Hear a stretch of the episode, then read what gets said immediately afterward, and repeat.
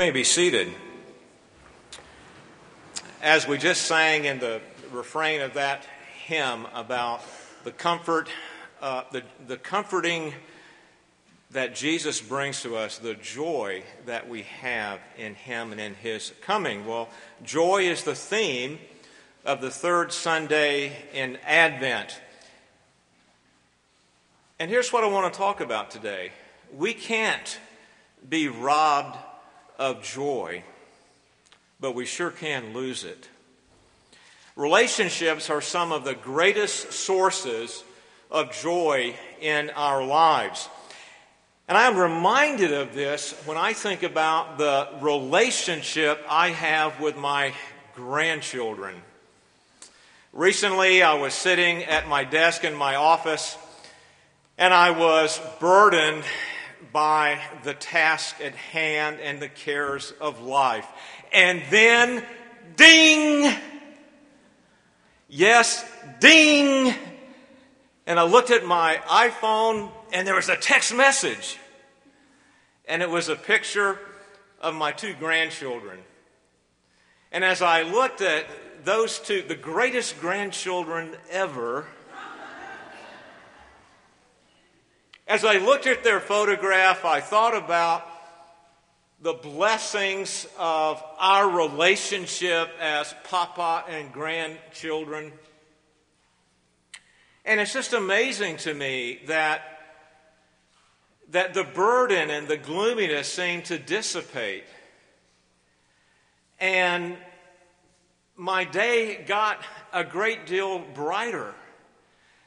And I was able to re-engage the burdensome task, but yet with a whistle and with a skip, as it were, in my gait. Relationships are some of the greatest sources of joy in our lives, and they can literally, in a moment, turn our entire day around from a day of gloom to a day of bright, happy sunshine. If imperfect human relationships can be such a great source of joy, what about the greatest relationship that we have as Christians? The relationship that we have with Christ Jesus and his gospel. The greatest relationship that is the greatest source of joy, even lasting joy.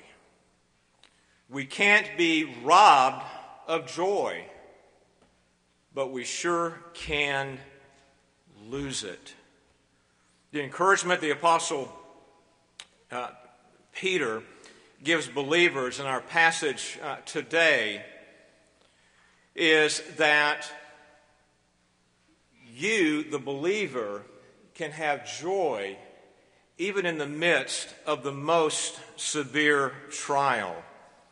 What changed my day? My focus was changed from the burdensome task and the concerns of life to the source of joy that my grandchildren are to me. What makes a difference in our lives today when we are burdened by the cares of life and the trials? This is what Peter is saying to the original hearers of his letter. What makes a difference? A change of focus from the various trials that the believer faces to the greatest source of joy, the relationship a believer has with Jesus and his gospel. So turn with me to First Peter chapter one as we read verses one through nine. First Peter one, one through nine. God's word for God's people. Peter, an apostle of Jesus Christ, to those who are elect exiles of the dispersion in Pontus, Galatia, Cappadocia, Asia, and Bithynia, according to the foreknowledge of God the Father and the sanctification of the Spirit, for obedience to Jesus Christ and for sprinkling with his blood, may grace and peace be multiplied to you.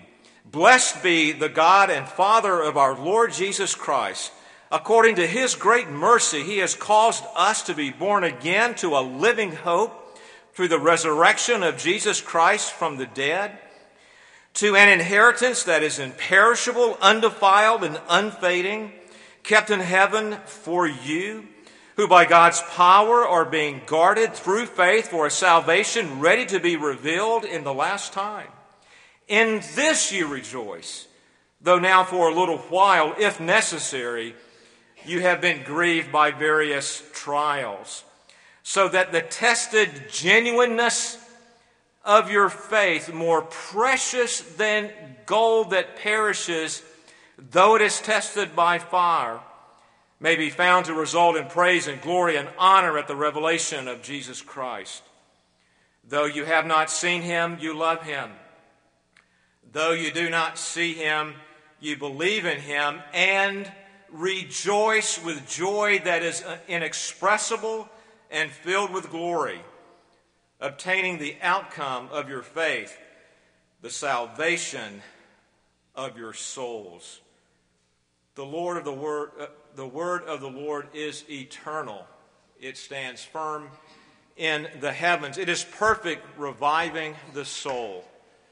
And may God's word revive our souls today. Let us pray. Father, we are facing trials today, some great, some small, various trials. And in the midst of that, you're working, you're bringing your will about. And show us today that you ordain trials, you have a purpose for them. And in the midst of them today, we have joy. We pray this in Christ's name.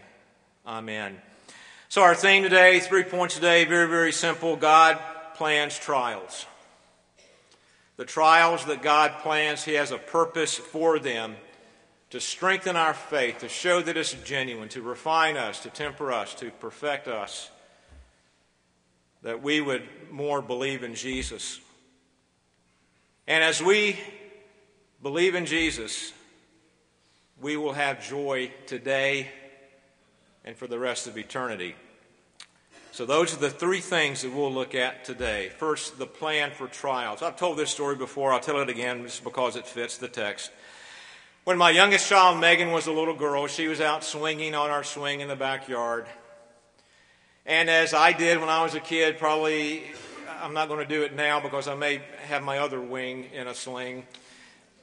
But as most kids do, as you're swinging up, you jump out and you plant on the ground. What does the swing do? The swing goes back and then it comes forward. And so that's what happened to Megan. She jumped out, the swing went back, and the swing came forward and hit her right in the head. And this is what she asked. This is what she said. Why did God plan that? Well, at sixty-one years old, I'm still asking that question. Why did God plan that? I continue to be puzzled over God's plan. Why he would ordain X when I would surely want Y. But yet, in asking that question, why did God plan that? There's a wonderful affirmation of a basic truth about God, that he is sovereign, and that everything that we experience is ordained by him for his glory and for our good. And so in verse six, we learn something about God's plan for trials in our lives. And the first thing we learn is that trials are inevitable. Romans five thirty-five, Hebrews ten thirty-two through thirty-six, and James one two are just three passages that show us trials are inevitable. James one and verse two, count it all joy, my brothers, when you meet trials of various kinds. James did not say if you meet trials of various kinds, but when you meet them. Our Lord himself in the Sermon on the Mount, Matthew chapter five and verses eleven through twelve, also in Luke six twenty-two, affirms trials are part of God's plan for our lives. And in our text today, Peter, verse six, you have been grieved, brothers, by what? Various trials. Now, the original recipients of Peter's letter are called, in verse one, those who are elect exiles of the dispersion. And so, obviously, Peter is writing to those brothers who have been dispersed, who are scattered about primarily due to persecution and other reasons. You know, God's people in Peter's day that are in various places that are experiencing difficulty. But I think we would make a huge mistake if we just simply restrict that label, elect exiles, only to the original hearers of this letter, because I'm an ex- elect exile. You are elect exiles. Like the original hearers in Peter's day, even those who were still in Jerusalem, who maybe lived next door uh, to Peter, were elect exiles in that we are journeying as believers, as we studied in Pilgrim's Progress, through a land that is not our home. And as we are journeying through this land that is not our home, God has planned trials for us. We'll get to the purpose in just a moment. And what are some of those trials that we face? And we need to acknowledge that some of the trials that we face are planned by God, but part of God's plan is that they're by our own doing, right? We can bring all kinds of grief upon ourselves. And so some of the trials that God's people face: persecution, struggle with sin, spiritual dryness, complacency, conflict, suffering the consequences of a fallen world, sickness. I mean, think of all of the various trials that we face. And so in verse six, when Peter says you, you means the original recipients of this letter, but you means you and me. Peter is writing to us all. And think of the storyline of our lives. If we were to each stand up and give a synopsis of, of our life up to this point, would we not all have various trials to talk about? Secondly, trials are lifelong. Good news, have joy, right? Peter says, now for a little while. Well, man, it doesn't seem like a little while, does it? Sometimes it feels like the, the difficulty goes on and on and on. Verse six, now for a little while. But we really should take this now for a little while really to indicate the entire time frame of our earthly existence, our life's journey. And when we finally inherit eternal life and get to heaven, we will look back on our life's journey, and it will seem, in light of eternity, just a little while.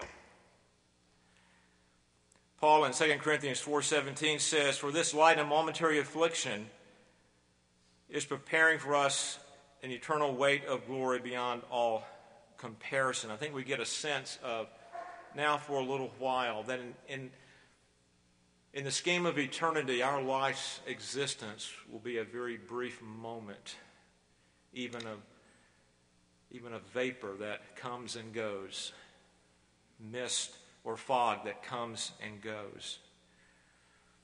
Think about the storyline of your life's journey. Not only will we all be able to, to detail the various trials that we have already faced, but there are various trials yet to come as we journey on this earth to our heavenly home. We should expect difficulty in this life. And third, trials are planned. Now in verse six, Peter says, if necessary. That's how the translation in the E S V goes. Well, we should understand that as not if necessary, that trials are optional, but really Peter indicating that trials are a necessary part of God's plan.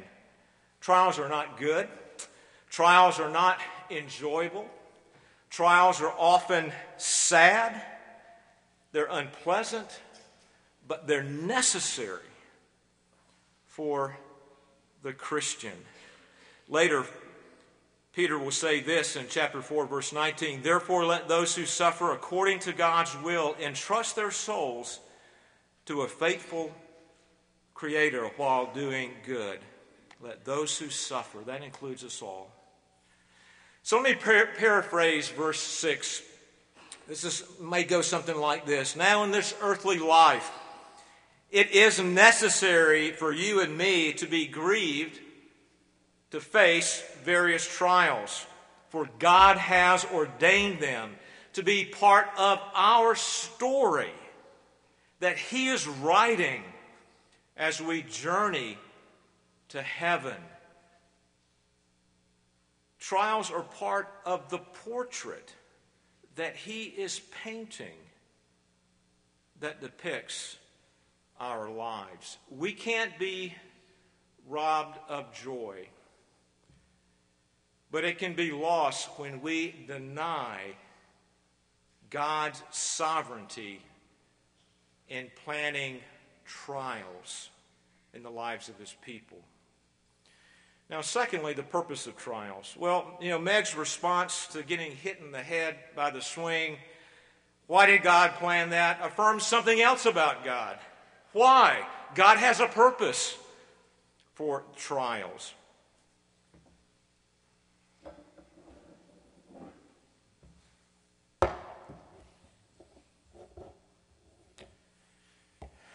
Hi, Dan. Dan Witkowski made this. The only problem with it, Dan, is that it doesn't have coffee in it. I could use a cup right now. A potter takes a lump of clay and he plops it on his wheel, and round and round and round it goes, and the potter fashions something beautiful, a coffee mug. But if the potter simply sets that coffee mug off to the side and doesn't do anything else with it, that green piece of a coffee mug is useless. What makes it useful is that the potter takes that green coffee mug, that green piece of clay, and puts it in a kiln and heats it up to over a thousand degrees Fahrenheit. He fires that clay mug that is useless, but after the firing, it becomes pottery, porcelain, something that is useful.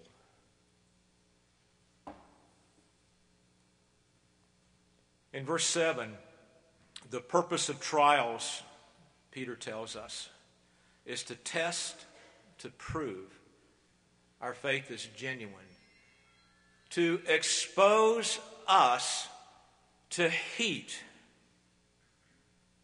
high heat, to make our faith strong and genuine and useful, to temper us like a metallurgist who heats up and pounds out and heats up and folds and pounds out metal to make it strong, like a refiner who takes gold and puts it in the crucible to heat it up, to refine it in order to purify it. We have an example of God's purpose for trials in Genesis twenty-two, as Abraham was commanded by God to go and offer his son as a sacrifice. And Abraham obeyed, and God provided a substitute. Beautiful, beautiful picture of what, what we benefit from in Christ Jesus, God providing a substitute for us on the cross. But Abraham's faith was proven. We, we see in Isaiah forty-eight ten, God tests, God tempers, God refines us. Behold, I have refined you, but not as silver. I have tried you in the furnace of affliction. Peter's point in verse seven when he writes, so that the tested genuineness of your faith, more precious than gold that perishes, though it is tested by fire, is not to be understood that faith is precious. Now, faith is precious, but that's not what Peter's saying here. What Peter is calling precious is God's testing our faith. That is precious. The kiln is precious. The fire of affliction is precious. If I understand what Peter is saying, if I understand who God is, that He's sovereign to plan trials, that He's sovereign to use trials to make our faith useful, to strengthen us, to sanctify us, then I would have to say that, that these trials are precious tools in God's hands. A financial hardship is precious. A loss of a loved one is precious. A sickness is precious. A struggle with sin even is precious. Each trial is a precious tool in God's hand to test, to prove the genuineness of our faith, to refine us, to temper us, to make our faith strong and resilient. Why is God so focused on planting trials in our lives for the purpose of refining us? Well, there's an answer to it. Look at verse five. Who, that is the believer, by God's power are being guarded through faith for a salvation ready to be revealed in the last time. I mean, our hope of possessing the promised inheritance in heaven, what Peter is saying here, is that God is making our faith strong to protect that. God is making our faith strong to sustain us, to persevere us, that we will be able to claim that inheritance. And God is so determined that our faith would be proven genuine, that it would be strong and steady, that He brings the precious tools of trials to refine us and to strengthen our faith. And the other part of the answer to the question, why is God so focused on refining us, is what Peter says in verse seven in reference to Christ's second coming. God testing our faith, God refining us, that we would receive that reward when the Lord Jesus comes, the second coming, or when we go to meet Him. God's plan for trials is for a purpose. A testing and proving of faith is genuine, to refine us, to temper us, to put us in the kiln of affliction and to turn up the heat, to make our faith strong and useful so that we will possess the inheritance of Christ in heaven. We can't be robbed of joy, but we can sure lose it when we rebel against God's purpose for trials. And lastly today, the presence of joy. How then are we able, in the light of facing trials, um, how should we live uh, today? Well, in twenty seventeen, a, a Harris poll reported that thirty-three percent of Americans, the Americans that were surveyed, were happy. Just thirty-three percent. Supposedly this represents the country. I wonder what this Harris poll would indicate if it was given here, right now, amongst us. And I have a sneaking suspicion that the result would be thirty-three percent of us would be happy. Call me pessimistic. But I think probably this statistic would hold. Why?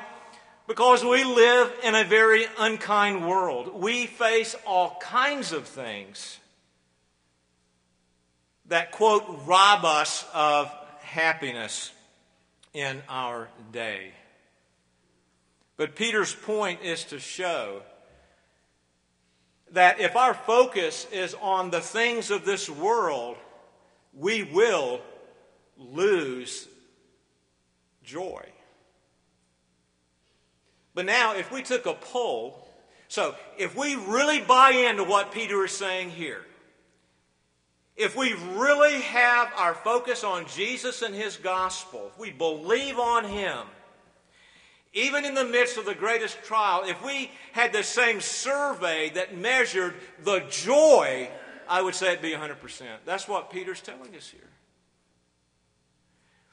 That the gospel offers one hundred percent joy for those who are in Jesus Christ and who focus on him and put their faith and trust in his gospel, even in the midst of the greatest trial.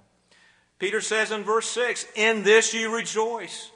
And I think that little phrase, "in this you rejoice," is the key to the entire passage, like a ship that is anchored securely in the ocean can withstand the greatest storm. So the believer who has his or her focus on Christ, who believes the gospel, who, whose faith is strengthened by the refiner's fire, will be anchored in Christ and that gospel, safe and steady and joyful. Well, what is the, di- the this? That Peter refers to in verse six, "In this you rejoice." Well, in verses three through five is clearly Christ and his gospel. Salvation, the glorious ending of salvation, the inheritance that we have that is, that is kept safe and secure by God. That, that inheritance that will be the possession of every single individual that is born again, says Peter, through God and Christ's redeeming work. All who have a relationship with him and his gospel. And Peter shows that knowing about and focusing on the saving relationship that Christ has with us enables us to have joy today. It should result in one hundred percent joy today. Joy that is in the presence, even in the face of trials. And we see Peter's focus on the present day focus of joy in verse eight when he uses parallel statements here. Let me just summarize this. The parallelism shows that the believer's love for Jesus is a present reality, though Jesus is absent. And the parallel is, so their joy is a present reality, though they have never seen Jesus.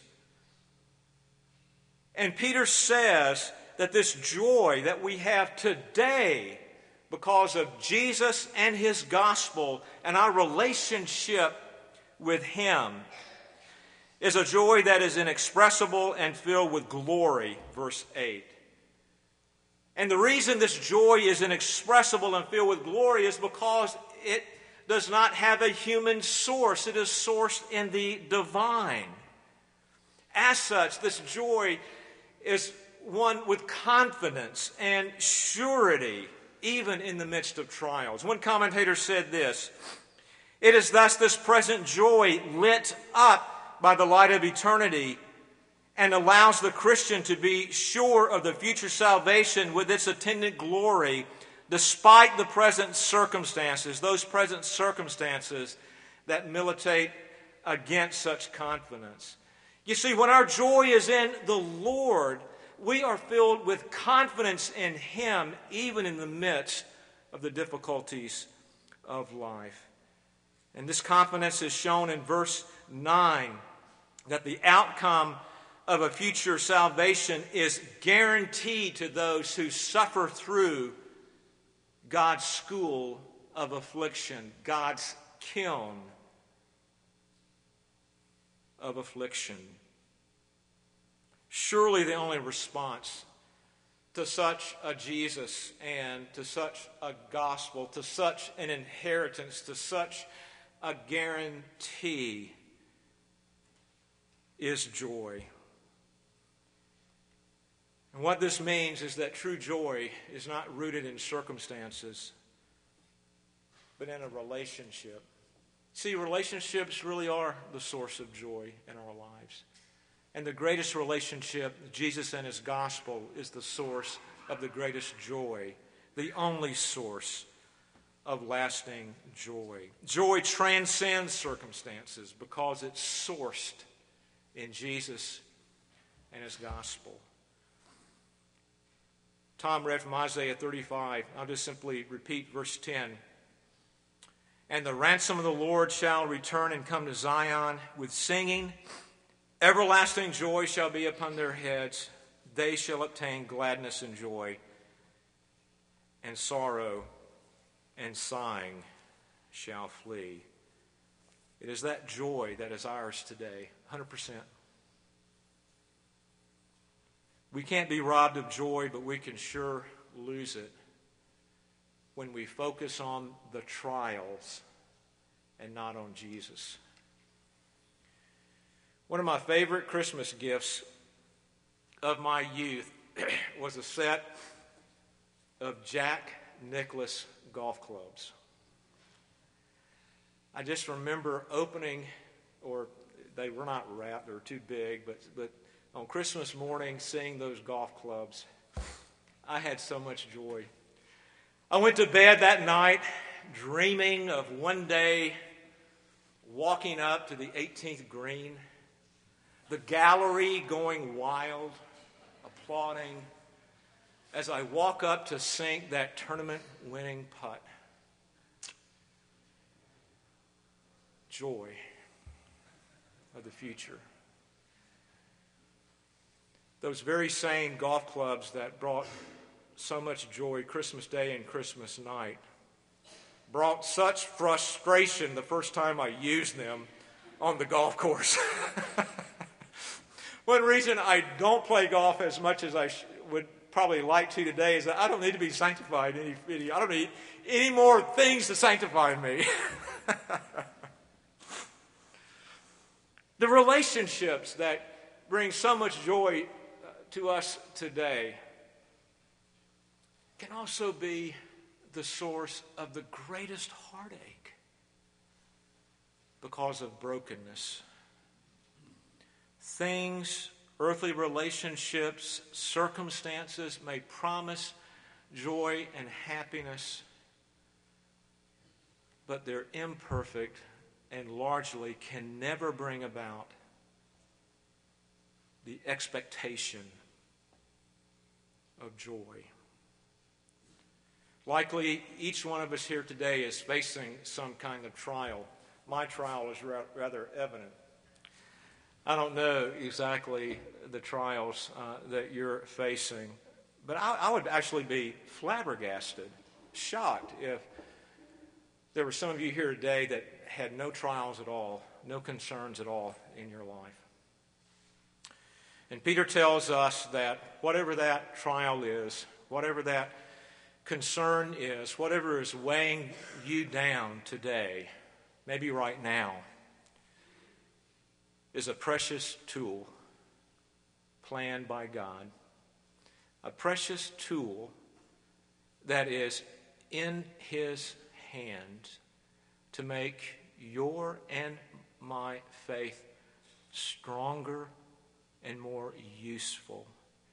Peter encourages us to turn our focus on the only source of supernatural and lasting joy, Jesus and his gospel and believe on him and his gospel and find that indeed Jesus and his gospel is the anchor that holds, that holds us steady, that holds us fast, that holds us safe and secure in the greatest storm.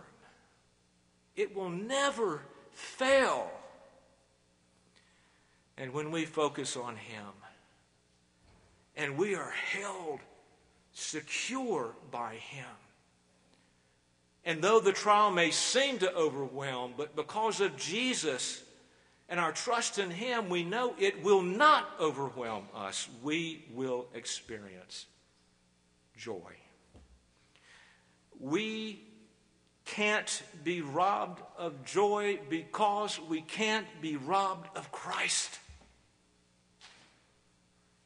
We can't be robbed of joy, but we can sure lose it.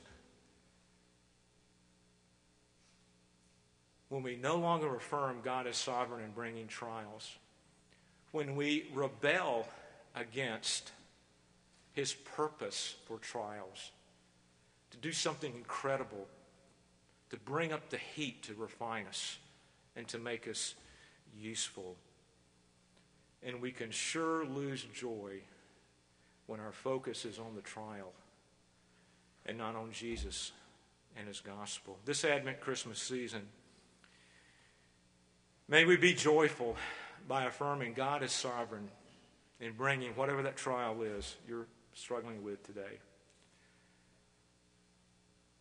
That we would rest in God's purpose for that trial to bring about a mighty work of grace to strengthen our faith. That we would possess that inheritance that is guaranteed. And that we would keep our focus, our gaze on Jesus and his glorious gospel, that we would believe on him. That's what I'm calling you to do. That's what I'm calling myself to do. That's what Peter is calling us to do. Believe on Jesus. And there find joy. Believe on Jesus and focus on him, and there learn what Nehemiah says. The joy of the Lord is your strength. Focus on Jesus and believe on him and be reminded of what Peter has already said, that joy of the Lord is inexpressible and filled with glory. May we be joyful. We can never be robbed of joy. We can never be robbed of Christ, but we can sure lose it if we fail to focus on him and his gospel. Let us pray. Father in heaven, you've, you've really made us for joy. And I pray that you would so work in us that as we struggle, and there may be some here today struggling with some very significant things. And yet, Lord, your word is faithful and true, that you've planned it, that you're using it to refine that person in the kiln of affliction, to strengthen that faith, that they would possess the inheritance. And I pray, Father, for all of us in the midst of the trials we face, that our focus would be on Jesus and his gospel. And we pray and thank you, Lord, for your glorious gospel. We pray and thank you for the greatest relationship, that is the greatest source of supernatural and lasting joy, Jesus and his gospel. Anchor us more, I pray, in it. In Jesus' name, amen.